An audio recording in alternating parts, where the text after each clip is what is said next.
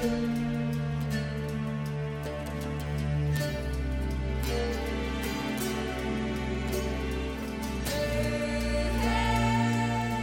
三国新说，品三国故事，悟三国人生。欢迎进入三国新说的语音世界。大家好，我是拉老师。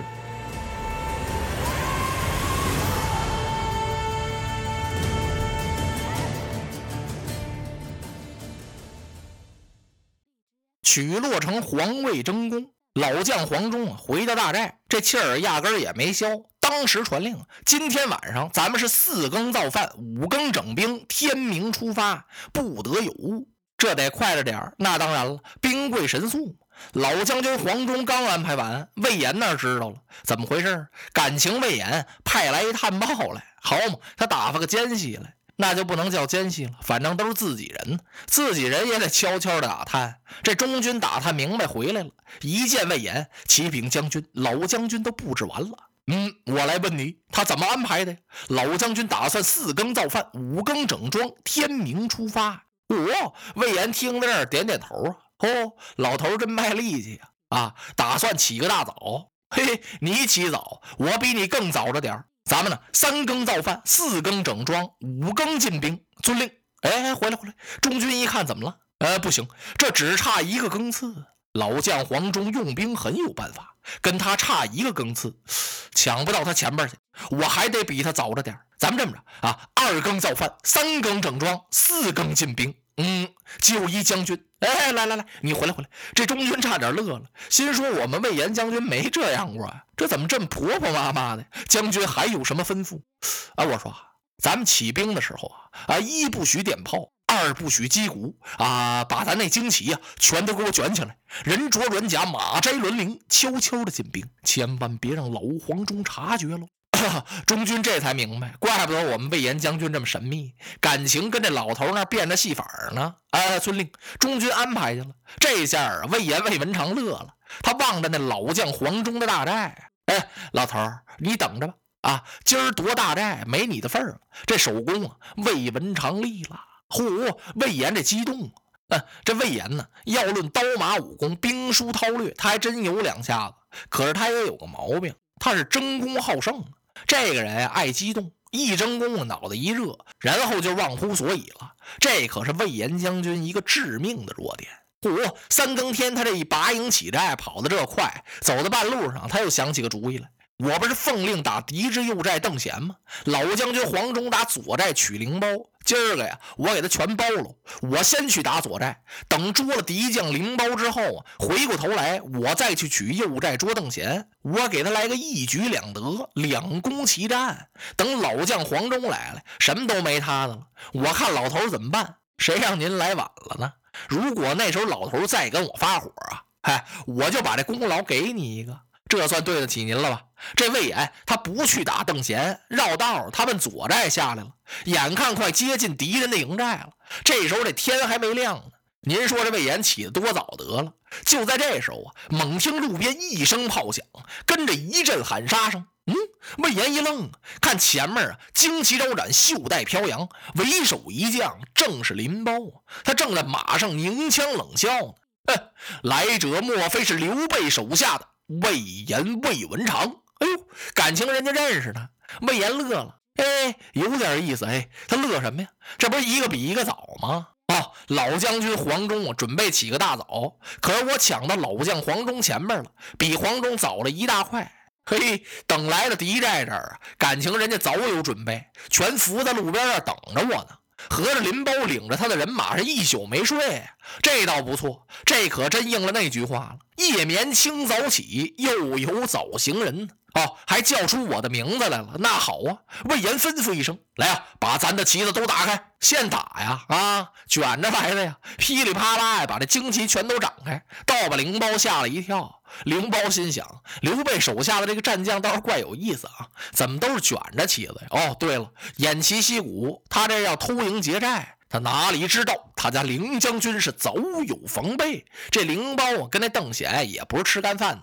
这俩人自从在张任那领命之后，来到洛城前六十里，在山左山右扎下了两个大寨。他们两个在一块儿就商量了一阵了，说咱们这寨子为什么这么扎呀？这叫以久之势，防备着刘备领着人马来偷袭咱的洛城。他要从左边来呢，由我抵挡。您呢，去包抄他的后路。那么他要从右边来呢，由您来抵挡。我呀，去包抄他的后路。不等刘备看见咱们的洛城，咱就取下刘备的首级，那该是多么大的功劳！咱俩还得惊醒着点啊！所谓惊醒呢，就别把人马全都屯在寨内。那样一来，如果汉军突然来打咱们呀，可能有点措手不及了。怎么办呢？咱俩互相值班。今儿晚上您领着人马在寨外是伏路埋伏，我呢明儿晚上呢，咱们总有一批人马在外面，一批人马在寨内，一有动静咱们就相互接应。他们是这么安排的。今儿晚上感情是灵包的班让魏延给赶上了。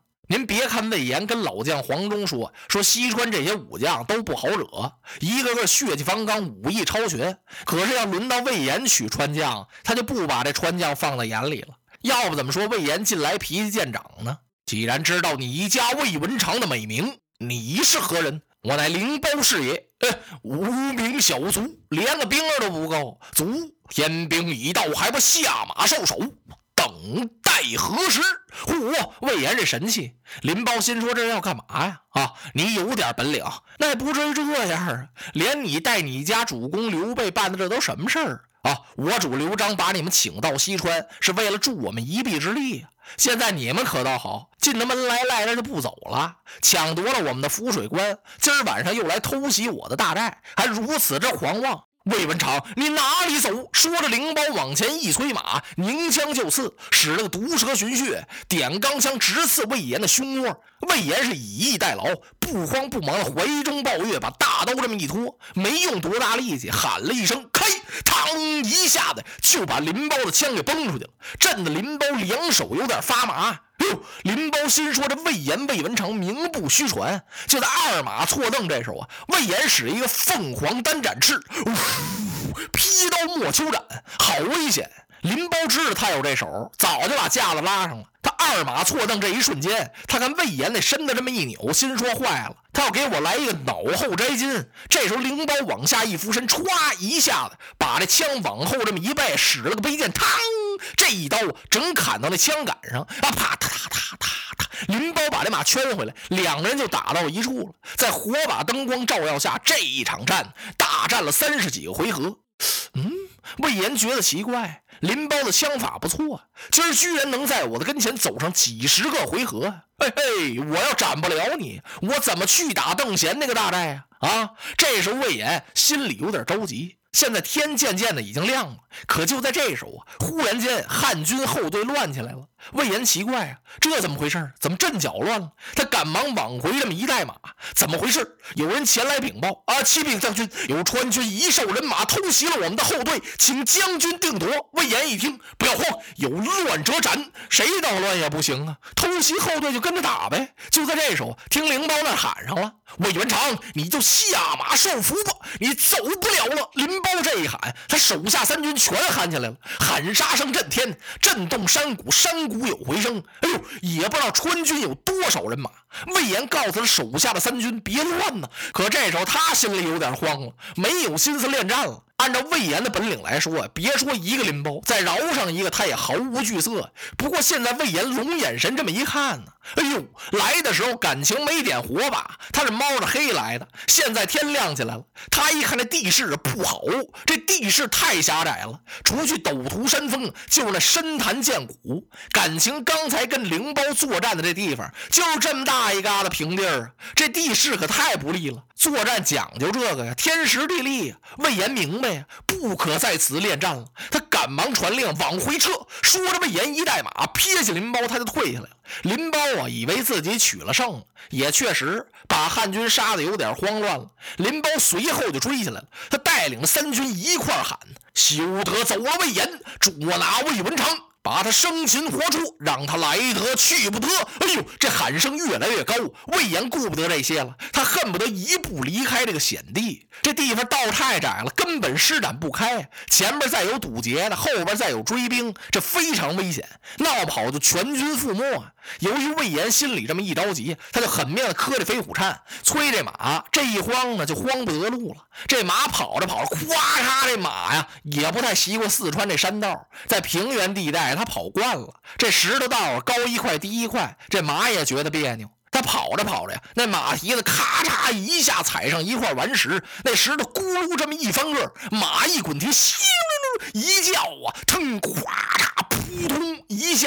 就把这魏延从马上给掀下来了。哎呦，嘡啷啷刀出手了，咔嚓咕噜，那头盔滚出老远去，魏延仰面朝天就摔在那儿了。哎呦，摔的这个可怜呐！还巧呢，地上有两块石头，咔哧，整把这位魏延将军给挤住了。他想来个鲤鱼打挺站起来，憋足了一口气呀，腾，愣没站起来，气得魏延乐了。这时候，远处林包一看，嘿，真是天助我也呀！活该魏延死在我手。他往前猛地这么一催马，就在这时候，忽听一声马嘶，由打魏延的左侧飞过来一将，他手提大刀，那正是邓贤。邓贤朝林包打了个招呼。那意思，林包将军，你就把他让给我吧。说着，他奔着魏延过来，把大刀往起这么一举，手起刀落，一道银光，咔嚓，噗，是红光一片。